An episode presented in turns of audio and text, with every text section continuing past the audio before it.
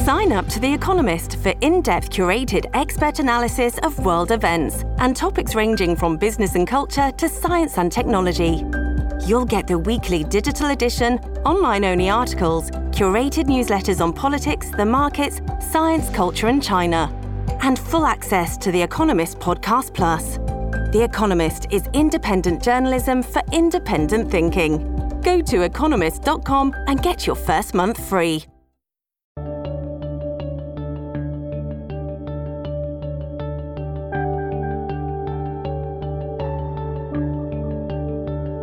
Hello, and welcome back to New Books in History.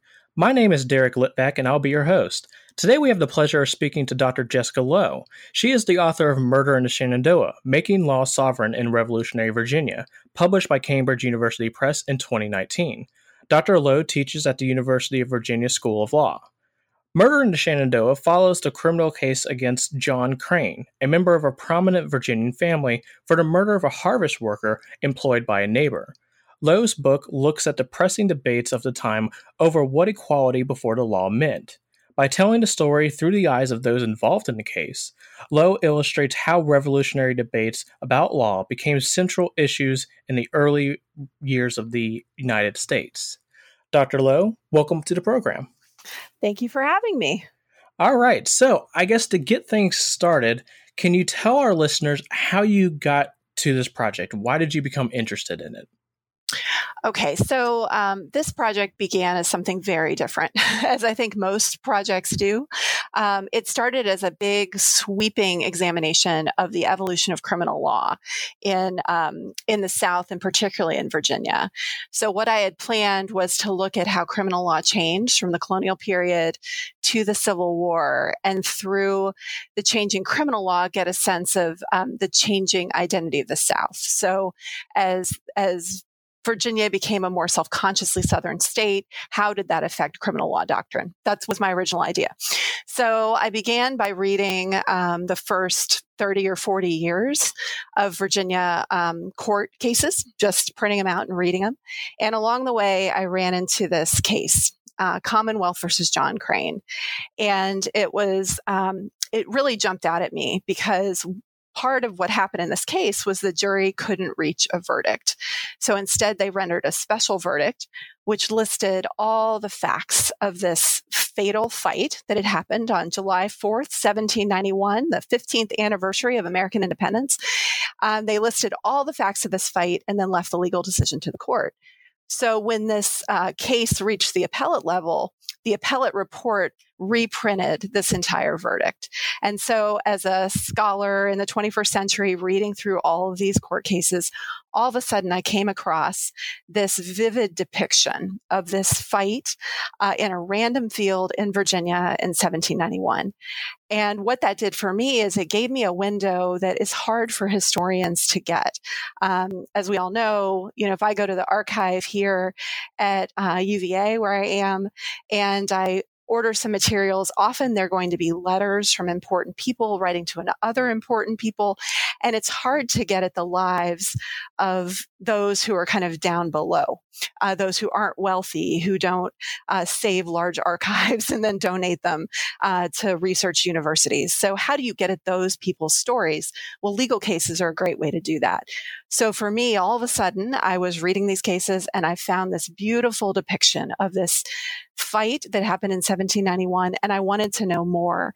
So I pitched the idea of this as a paper for a conference I was going to, and I began researching this, thinking it would be maybe a small slice of a larger book.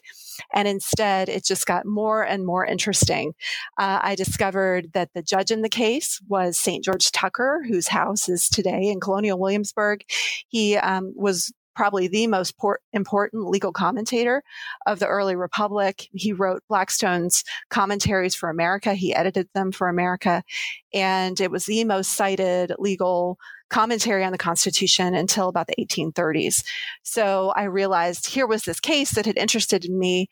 And then it also involved this very prominent judge who at this moment was the key person grappling with what it meant to have law in this new republic that had been created by the American Revolution.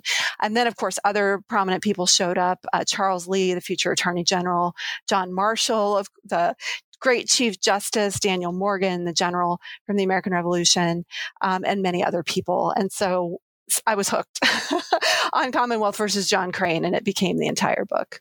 Yeah, it sounds like a kind of who's of, you know, legal people during the time. You know, you kind of think if you were making a movie during this time and you were just like, okay, like, let's fictionalize a scenario where all these great Virginians come together, and it's like, oh no, that actually happened. Like somehow all these people are involved in this one case. Exactly.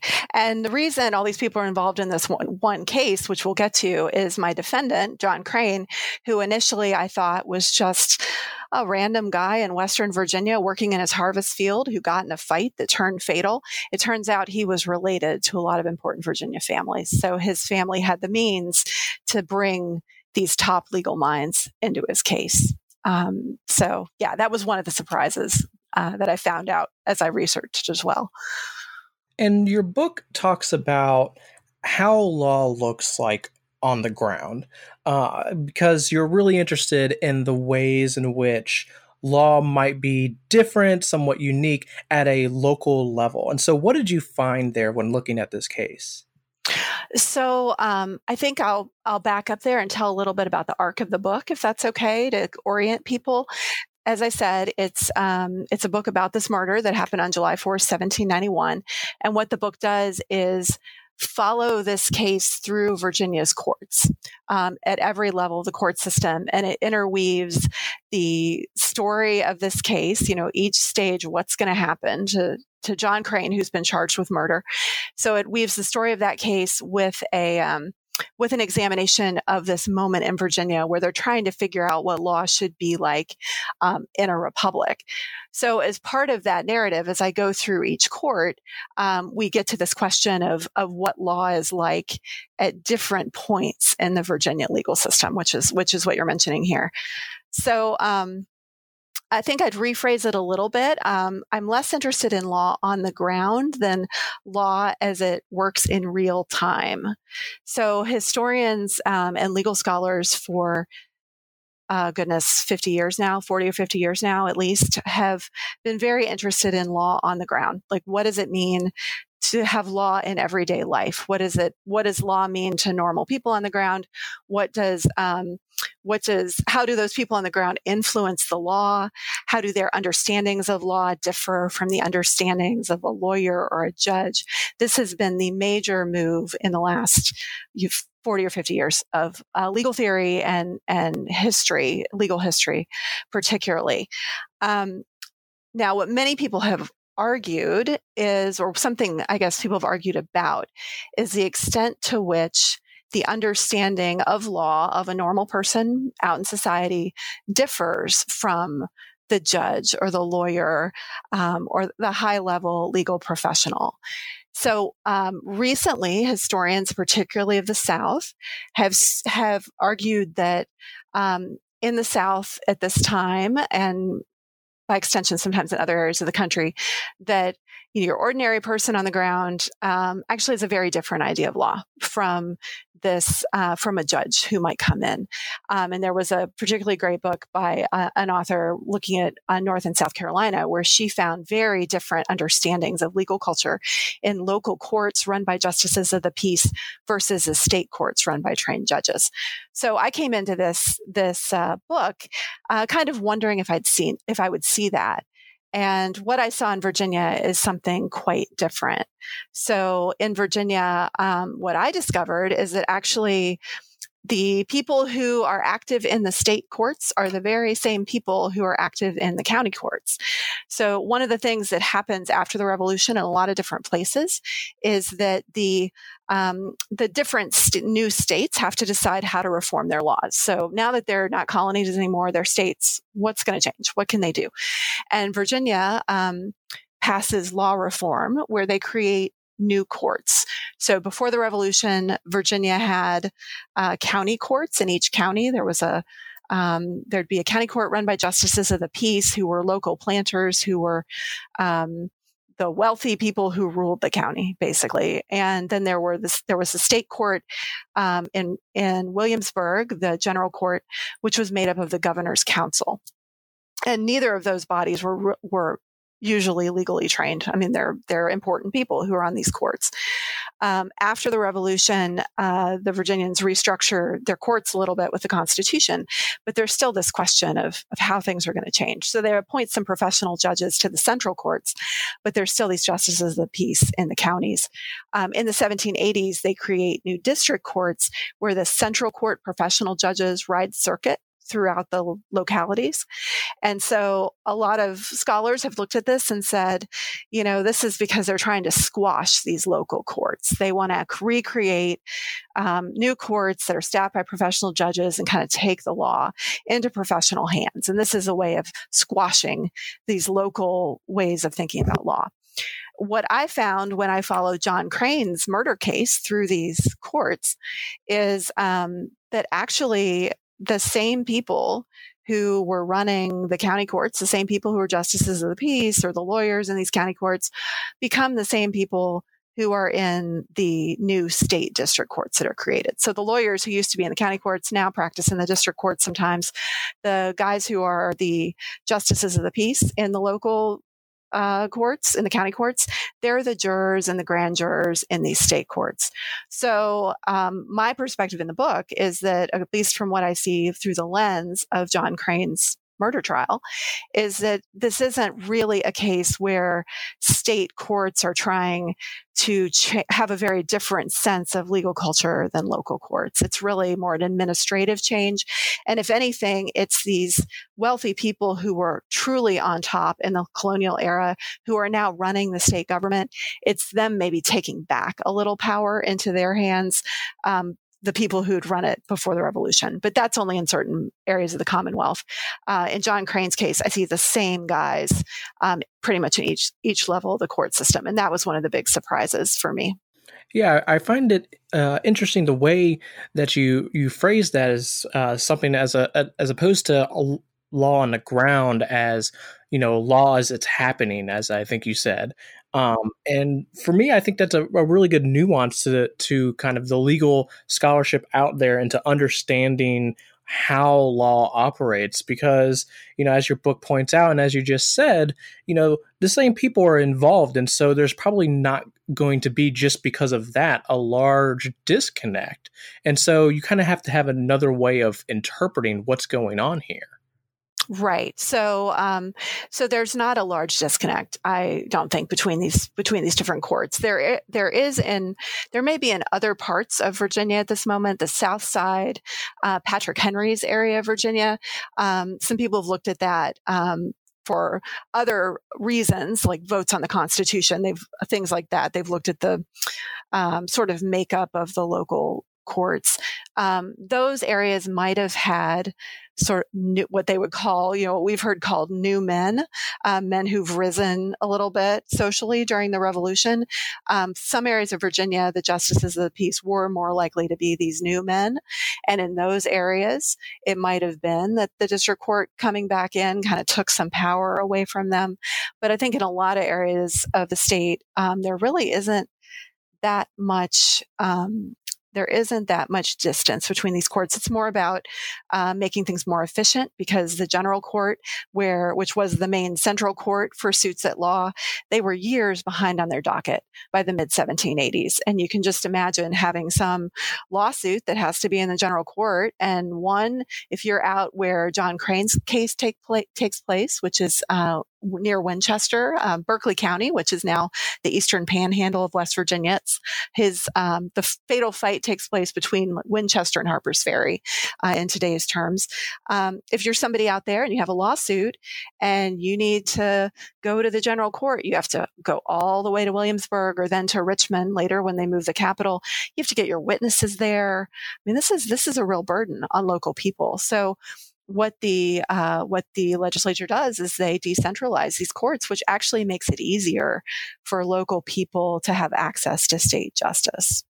So, there are some shifts, but I don't really see it as a on the ground big change from like a popular sort of law to like a professional type of law. I think it's there's a lot of continuity. And as someone from originally from the southwestern portion of Virginia, I really appreciate having a little bit of scholarship on that portion of Virginia, or, you know, what ends up being West Virginia, and not looking at, you know, the big planter parts of Virginia. Well, that's what you asked me at the beginning, what got me interested in this case. Well, I have some roots in Eastern Kentucky, and I clerked for a judge in West Virginia. So I was interested in looking at those areas of, you know, what was originally those areas of Virginia before they became the other states. And so when I found this case, one of the things that interested me was thinking, oh, great, now we finally have a different Virginia. This is going to be a different population of people than who we think of with Jefferson and Madison and the Randolphs and the Carters and all of these families who kind of dominate Virginia history in the colonial and revolutionary period. And then lo and behold, I started researching this case and found out that some of those same families were also in this area that now became West Virginia.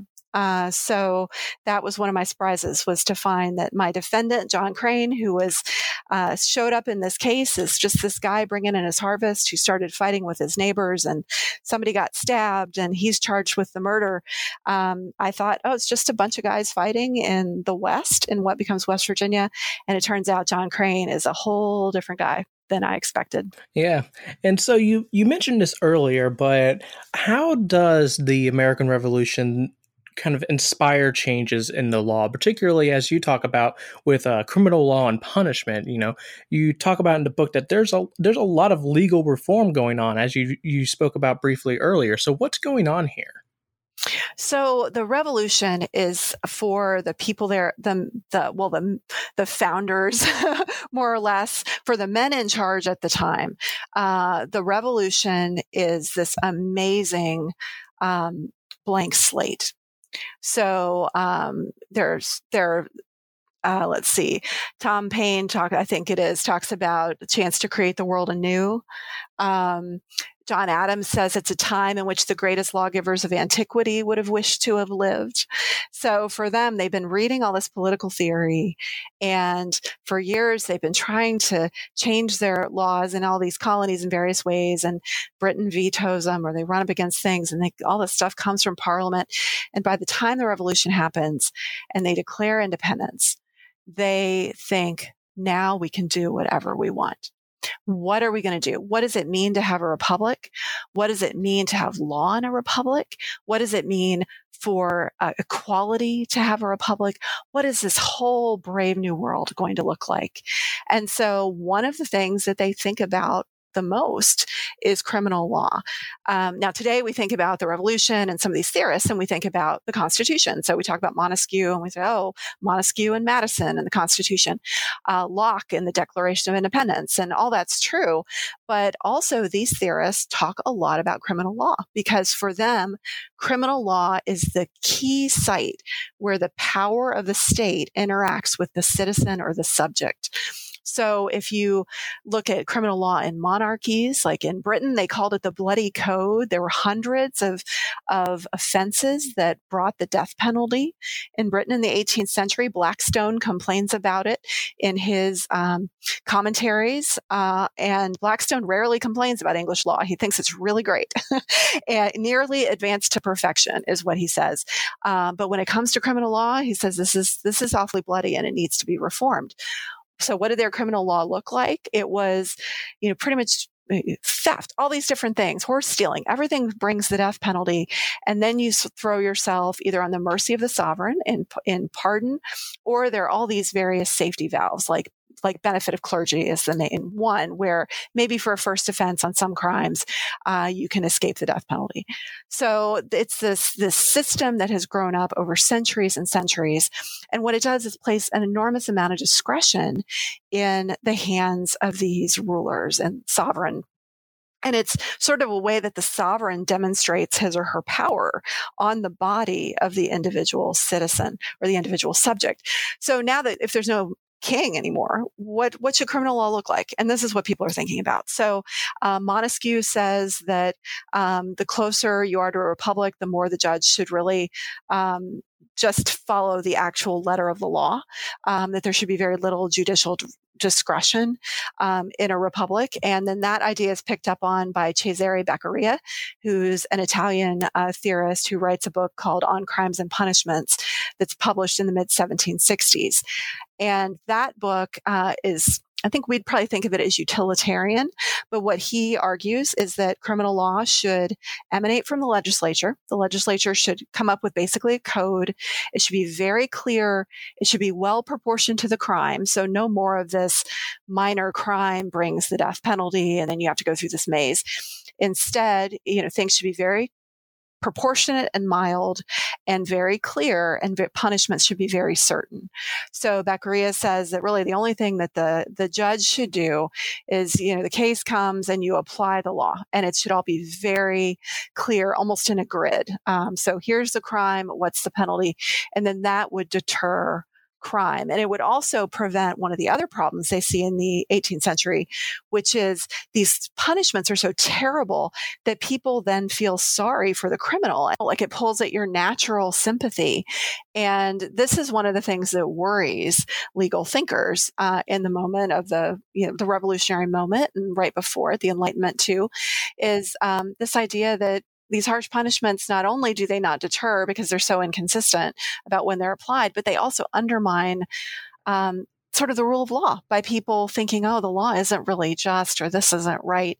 And so one of the big moves with the Enlightenment theorists is to create they say that if you have a republic, you should have criminal law that's proportionate, certain, and mild, so that it will actually be applied, so that it'll be predictable, and so that it will make people realize the crime is bad, and without engendering a lot of sympathy and undermining the law by making them sympathize with the criminal. So this is sort of the moment. These are what people are thinking. That's what people are thinking about in the 1760s, 1770s. Blackstone adopts some of it in his commentaries. He says that these proposals to get rid of some of the bloody code and replace it with more mild and proportionate laws is a good thing. And then enter the American Revolution. So the American Revolution, suddenly there's no king anymore. The people feel like they've got a blank slate, and Jefferson comes back to Virginia right after the Declaration of Independence. And one of his first tasks is to create a new code of laws for the for this new independent Republican Virginia. What's the law going to look like? And one of his signature bills that he writes is called the Bill for Proportioning Crimes and Punishments. And in it, he does exactly what Cesare Beccaria had recommended, and he lays out basically a schedule of crimes and punishments. He gets rid of the death penalty in almost all cases, substitutes hard labor in the public works, and some other more idiosyncratic punishments too, and attempts to create this more mild, more certain Republican law. He proposes that it's part of this code. It's a big code that includes the abolition of primogeniture and entail, Virginia's statute for religious freedom, some other things. Some of those pass. James Madison takes up the code in the 1780s, and he's now in the Virginia Assembly, and so he tries to push the code through, and some parts of it get through and some of it don't. And the Bill for Proportioning Crimes and Punishments is one of the parts that doesn't pass. It comes up for a vote twice in it comes up to in front of the assembly in two successive years. The second time, it loses by only one vote. And with that, Madison laments, our bloody code is fully restored. So by the time John Crane comes around, this is how this relates to my book, in 1791, he's charged with murder, and everybody kind of knows the criminal law is a problem, but nobody's reformed it yet. So it's still this old common law crimes, English criminal law. And here's John Crane, 15 years after independence, charged with murder in a case that may be murder, it may be manslaughter, it may be what we would later think of as second degree murder, which didn't exist then. And the only thing on the table is, death, or if it's manslaughter, benefit of clergy, and he basically gets off. So it's a moment when lots of things are in flux, and the criminal law is one of them. And this case enters right into the middle of that. And I know one thing that just kind of is almost a small point, but it's kind of not, that just really interested me about your discussion of reform was how it got defeated, and that part of the reason that people are apprehensive to adopting these new kind of more lenient law reforms was because horse stealing was no longer punishable by death. And, you know, I'm sure you know much more about this than me, but I do know that back in the day, Virginians really loved their horses. And it was just such a small point to me that I just found so interesting for some reason. Oh, sure. Well, and they not only love their horses, but the horse for some people is going to be the major type of property they own, right? So horse stealing is a really big deal. It's what enables you to cultivate whatever land you have. It's what gets you from place to place. It's a major asset. And yeah, horse stealing is a big problem. And in fact, when I looked at the court records in Winchester, which is where John Crane is eventually tried, I looked at the other capital cases that had come before the court. And most of them are for horse stealing. So there's a lot of horse stealing going on. And sure enough, Jefferson's draft bill takes it from a capital case to just a few years of labor in the public works. And James Madison, when he's reporting why the bill fails in the 1780s, credits the rage against horse stealers as the reason that the assembly voted it down. So yeah, it's interesting. It tells us a lot about what mattered to people too. Yeah, and it, even though it's almost kind of a small point in the grand scheme of things, it actually kind of illustrates your point very well in that, you know, it's a capital offense to steal horses, and yet there's a lot of cases happening over people stealing horses, and so obviously these punishments are not deterring people from committing the crime. Mm-hmm. Mm-hmm. I guess moving on, how are Virginians how do they have a unique relationship with the law? I think at one point during the book, you speak about this. And I think a lot of people, you know, if they're thinking about the revolutionary period, you know, and law, they kind of think about all these big name Virginians who are, you know, saying something about the law, you know, probably most likely thinking about the Declaration of Independence and Locke and stuff like that. But as you pointed out, there's a lot of these people are really interested in reforming other parts of the law. And so how do they have this unique relationship? So one of the big questions is Virginia unique?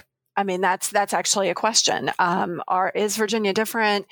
Are these trends related to trends we would see elsewhere? So there are a couple things about Virginia that are a little different. One is that Virginians, especially in the colonial period, a lot of them go to England to be trained in the law. And then they come home and they don't become, you know, lawyers. They might go back to their plantations and they sit on these county courts. So in the colonial period in Virginia, you'll find some justices of the peace who don't have to be legally trained, who are actually legally trained and maybe very legally trained because they were the wealthy people who got to go to England and train in the law. So from the beginning, you do have a lot of legal expertise scattered throughout Virginia, throughout the colony. So the second thing is that by the revolutionary period, Virginia has probably the best legal training. I may be a little biased here, but probably the best legal training of any of the colonies because Virginia has George Wythe.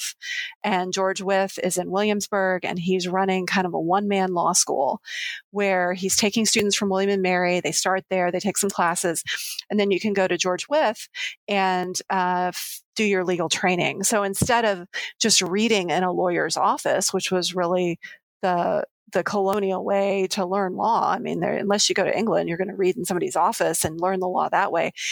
George Wythe has kind of a law school going where he has moot courts. The students work in his law office, but they also attend the general court. They take notes.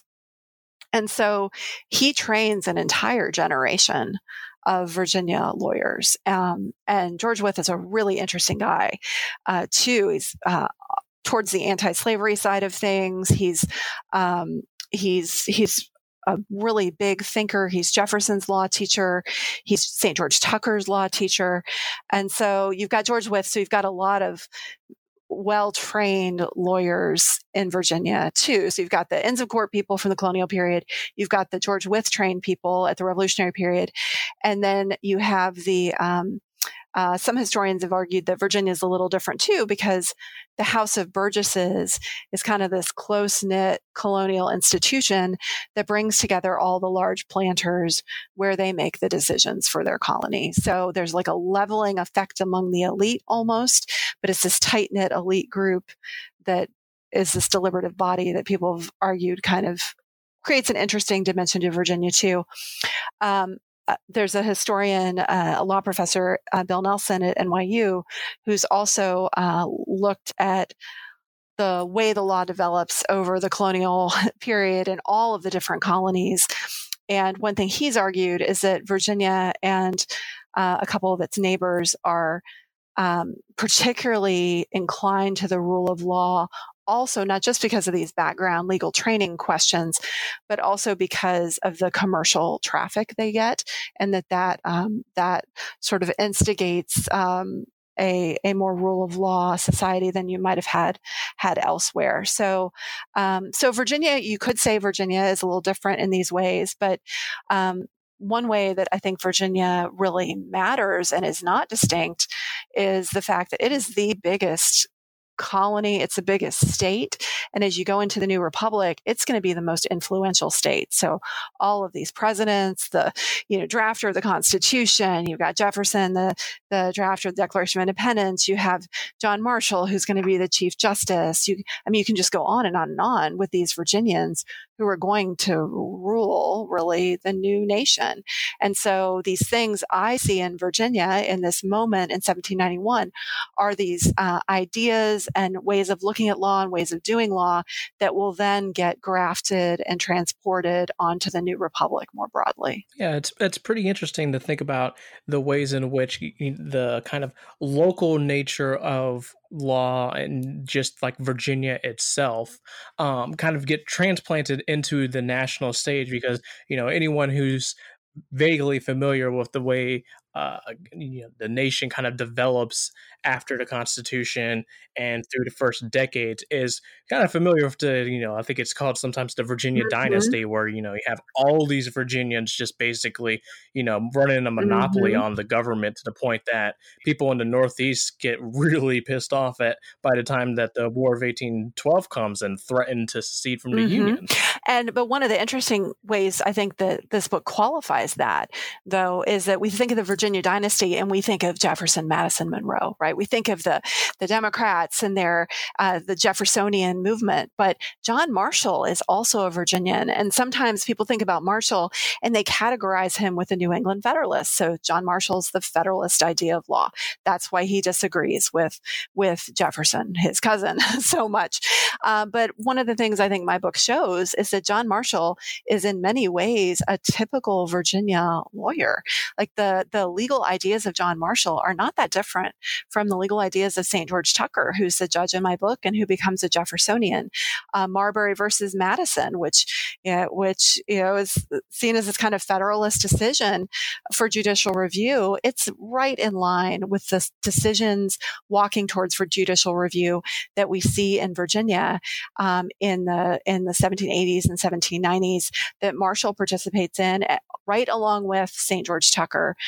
Even though they end up in with different political affiliations. So I would argue not only do we have the Virginia dynasty, but even things we think of as not Virginian, because Virginian later gets retroactively defined as Jeffersonian, but even things we think of as not Virginian, like some of John Marshall's jurisprudence, are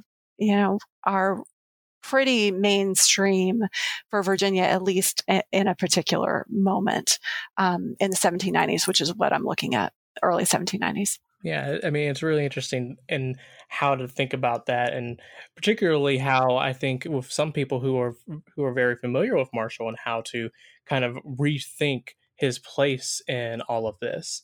And I think kind of moving on with that, you just spoke about how one of the things that might be unique about Virginia was the leveling effect on the elites and stuff like that, and how there's, you know, the elites really have this top-notch legal understanding compared to, you know, their counterparts in other colonies turned states.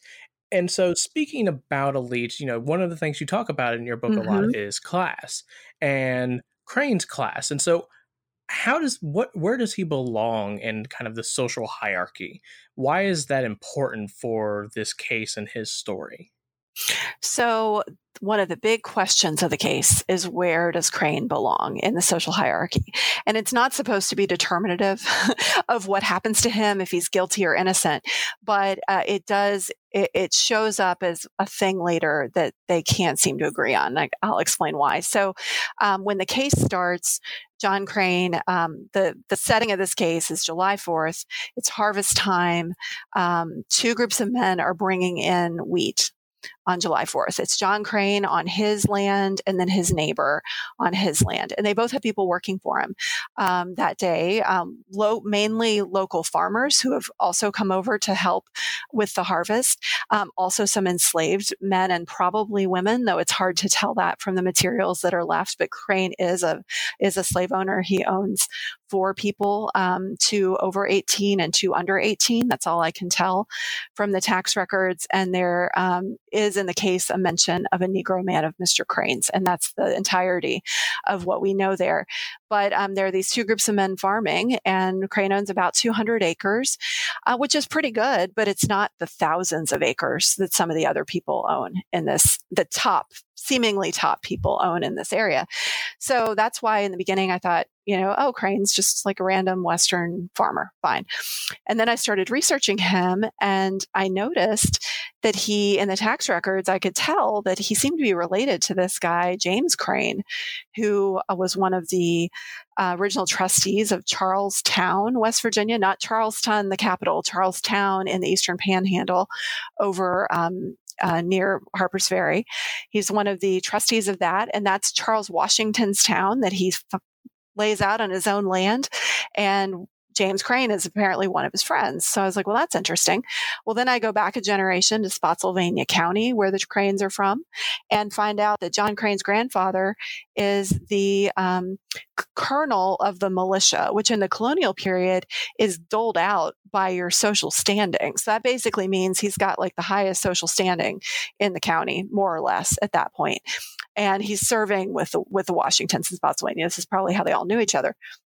So from the beginning, I realized, oh, wait, John Crane is out there farming with all these guys, but he may be from a different background. And I also learned that his wife was a Whiting, which is one of the top families in colonial Virginia. They sit on the council all the time, and her relatives were probably the biggest landowners in this county. So right away, it was a little dissonance, because you've got this guy out there farming, but yet he seems to be related to all these important people. So what's going on? So as you go through the courts, and his father was also a deputy sheriff, which meant he collected people's taxes. So that may have filtered into this a little bit, some of the animosity. But so as you go through the case, you know, who is John Crane? Well, you can see his father trying to pull some strings here and there. And then you get to the trial. And in the trial, they render the verdict, and the verdict comes back, or I think it's the indictment. The indictment comes back. And in Virginia at this time, when you name the person's name, afterwards you give their class. So it would be like Derek Yeoman or Derek Gentleman or Esquire, right? Like it'd be your name and then your class. And in John Crane's indictment, there's a blank. And then you can tell they've filled it in with yeoman, and it's still not big enough to fill the blank. So you can tell it's written in later, which told me as a historian reading these documents, they had to discuss, who is this guy? Is he a gentleman? Is he a yeoman? His dad's named as a gentleman. But in Virginia's records, John Crane goes down as a yeoman. So why is that important? Well, so just like the law was in flux at Virginia at this time, and people are like, what's it mean to have law in a republic? Society is in flux too. This is after a war when we think about class, a lot of times I think we like to focus on upward mobility. And there is some upward mobility after the war, particularly as Virginia's elites move on to nationwide offices. It opens up some space. But there's also downward mobility. And that is the story of John Crane. So as you go through the case, you get the sense that here's this family that had a lot of power. And now after the revolution, it's pretty easy to slide downward in this moment. And that's what seems to have happened with John Crane. And in the book, I have some examples of a few other people where that's happened. And George Mason actually worried when they were debating the Constitution. He wrote that pretty much anybody's descendants within a couple generations could find themselves among the, like, quote, lower class of people, I think is how he put it. And so he's sort of warning some of his fellow founders, like, you know, don't assume your people are going to be on top. Think about everybody here, which tells me this is a phenomenon that's not restricted to John Crane. And I remember seeing the photo of that court document, and anyone who's thinking of buying this book, honestly, I would want to have this book just to see this photo, because it's honestly it's so relatable when looking back, you know, mm-hmm. hundreds of years at something. You know, we can all imagine when taking notes or something, we leave a blank and something, and then we go back and we fill it in, and it's just like, well, this is kind of awkward. There's mm-hmm. so much space left here. And you just see it, and you can just kind of feel the uncertainty when looking mm-hmm. at that photo and seeing the huge space and trying to fill it up with yeomen. I'm glad you think so too. It really jumped out at me when I saw it in the archive. Mm-hmm. Yeah. And so going on in the case, you know, you mentioned earlier that the jury hands down a special verdict. And that's kind of, you know, where you're getting a lot of this information because it gets appealed and everything like that. So for our listeners who are less legally mm-hmm. inclined, what is a special verdict and why is that so important to this story? So a special verdict they still happen today. So a special verdict is a verdict where you lay out the facts, and that it can take some different forms. But basically, in this case, it lays out the facts, and then it leaves a legal question to the court. So in John Crane's case, the jury, they were confined for almost 2 days on these deliberating on this case without food or drink, which is how they do it at this point. And they finally can't take it anymore. So this isn't giving way too much, I promise, but they finally can't take it anymore. And they render this verdict with just all the facts that they agree on.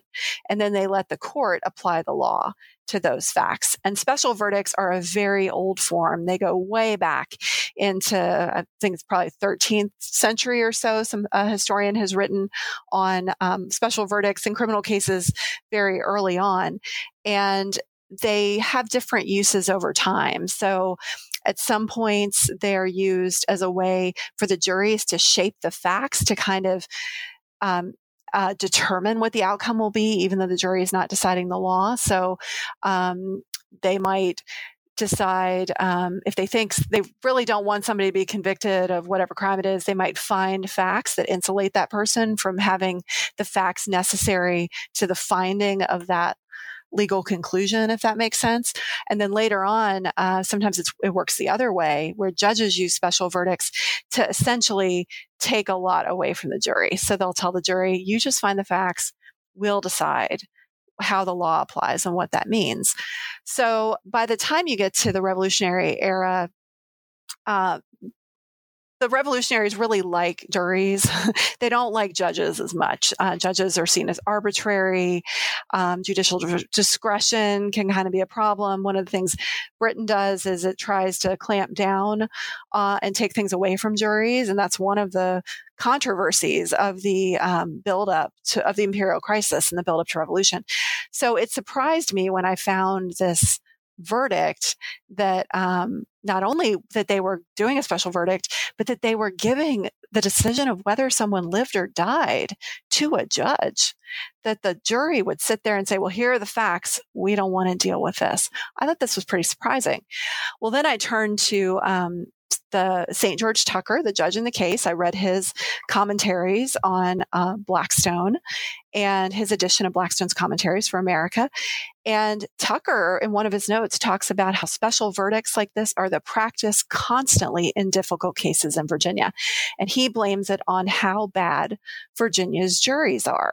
Now, in John Crane's case, it's a very prominent jury. So in John Crane's case, I think it's probably just that these men who knew the Crane family, you know, really didn't know what to do with this case. And they were very divided about it. But in other cases, Tucker says after the first couple days of court, you can't get anybody good to sit on a jury. So you end up with, quote, idle loiterers about the court who the parties, rather than give their case to these kind of random jurors, they'd rather have the judge decide it. So in Virginia, in this moment, juries often opt for special verdicts in order to get, or the parties often request special verdicts, I should say, to get the case in front of the judge instead of in front of a jury. But I mean, that would be one thing in a civil case, but in a criminal case, I thought this is stunning. But actually, Blackstone specifically contemplates this in the commentaries, that there would be cases where the jury couldn't decide between murder or manslaughter, and they would find the facts and leave the decision to the court. And in this case, the court, St. George Tucker, is not happy with that decision because now this difficult question is in his lap. And you know, I found it kind of interesting, you know, the ways that these people are just kind of like, yeah, nope, I don't want to deal with it anymore. And particularly kind of the, you know, the ways that they're kind of forced to go about deliberating things, you know, without food and drink. And the idea that that's going to give someone a clearer mind, I guess, to contemplate someone's fate. You know, I can kind of understand it, but kind of not. Yeah, they actually held out a long time, if you think about it. Under those conditions, it shows you how strongly people felt about it. And it seems from the unrolling later in the case, which I think I won't give away here, it seems like there are some who feel really strongly this is murder, and there are others who think this is manslaughter. And you know, I think maybe both groups thought that this verdict they crafted was going to go in their direction. Yeah. So, and I guess to finish this interview off and everything, because we're not going to give this away to the listeners. You know, if you want to know what happens to Crane, you're going to have to go out and buy the book. You know, this is a 18th century, you know, crime drama here. You need to figure it out. So to finish it off, can you tell us what we should expect from you in the future? What might you be working on right now or might be working on in the future? Because I know this book is very interesting, so I'm sure whatever you're working on next is going to be equally as interesting. Oh, thank you. So what I'm working on next is I'm interested in the relationship between sort of legal interpretation and theological or biblical interpretation in early America, maybe up to about the Civil War. Long time ago, before I went to law school and did a PhD, I went to divinity school. And so I'd like to combine all these interests. So what the next project, what I'm doing right now, is looking at citations to moral law, fundamental law, the Bible in American court cases.